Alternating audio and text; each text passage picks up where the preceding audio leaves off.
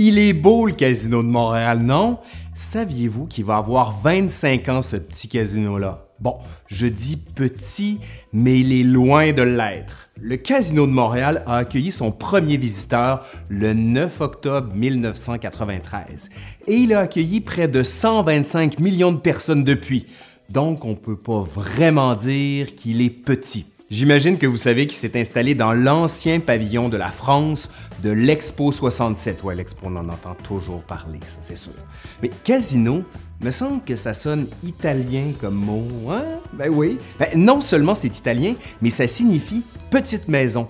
Mais c'est aussi en Italie que le lieu dit casino va s'implanter, notamment entre les 17e et 18e siècles. Mais on va pas parler d'Italie ici, je l'ai déjà fait en parlant de la pizza.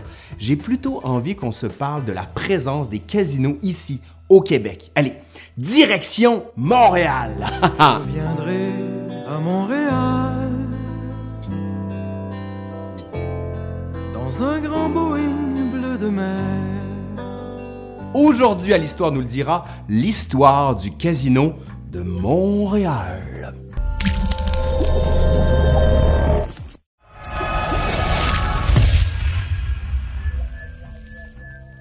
Blackjack, baccarat, poker, roulette, craps, Ultimate Texas Hold'em. Non, je suis pas en train de vous faire la liste d'une prise de lutte, je suis en train de me faire mal à la mâchoire, là, mais je suis en train plutôt de vous parler des jeux les plus connus auxquels on s'adonne au casino. Tout ça, vous le savez, mais pour l'histoire de la présence du casino au Québec, pas si sûr. Je vous avais déjà parlé de l'histoire de la loterie au Québec dans le passé, mais j'en avais profité d'ailleurs pour saluer au passage l'implantation du casino au début des années 90 ici. Sauf que vous vous en doutez, on n'a pas attendu l'implantation du casino pour s'adonner à ce type de jeu. En 1930, le casino du manoir Richelieu est construit sur l'emplacement du lac Chamard dans Charlevoix. Mais bien qu'il porte le nom de casino, ce n'est pas du tout une maison de jeu. L'édifice devient un centre de divertissement où on va danser, voir des films, des spectacles et où se tiennent des réunions et des congrès. En 1992, le gouvernement du Québec met sur pied la Société des casinos du Québec, principalement, comme ils le disent, pour créer des emplois, doter le Québec d'établissements touristiques supplémentaires de classe internationale, générer des revenus additionnels pour l'État et enfin récupérer des sommes importantes jouées par les Québécois dans les casinos à l'extérieur du Québec. Un exemple? Baby Las Vegas. De son côté, le Casino de Montréal est inauguré le 9 octobre 1993 dans l'édifice qui abritait le pavillon de la France pendant l'exposition universelle de 1967. Oui, je sais, je l'ai déjà dit, hein, mais j'ai pas dit que lors de l'agrandissement plus tard, l'ancien pavillon du Québec a été intégré aux installations. Donc, France, Québec, Casino! Le Casino de Montréal, c'est plus de 150 tables de jeu, 3000 machines à sous et jeux électroniques, ainsi que l'un des plus grands jeux de Keno en Amérique. Il abrite également 5 restaurants et une salle de plus de 800 places, le cabaret du Casino de Montréal, qui accueille des spectacles de variété et des revues musicales. 3 144 283 et 66 sous. Ça, c'est le montant le plus gros qui a été remporté dans une machine à sous en septembre 2003. Bien sûr, ça constitue un lot record pour l'ensemble des casinos du Québec. Je vous rassure tout de suite, c'est pas moi qui l'ai gagné. En 1994, le Casino de Charlevoix devient une maison de jeu sous la responsabilité de la Société des casinos du Québec.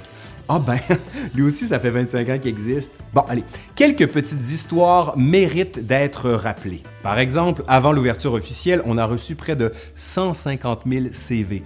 Disons qu'il y avait beaucoup de monde qui voulait y travailler. Il faut dire que l'image d'un Las Vegas du jeu faisait rêver. Autre événement marquant en 1998. Pendant près de quatre jours, un lourd couvert de glace se dépose sur la grande région de Montréal. Bon, c'est vrai, plus particulièrement sur la Montérégie. Mais le casino de Montréal, il va être touché, mais il va résister à Dame Nature. Il est doté de cinq puissantes génératrices fixées à l'intérieur. On ne pouvait donc pas les déplacer, hein. on ne peut pas les amener vers les zones sinistrées. Elles vont alimenter le casino et vont le rendre ainsi autonome.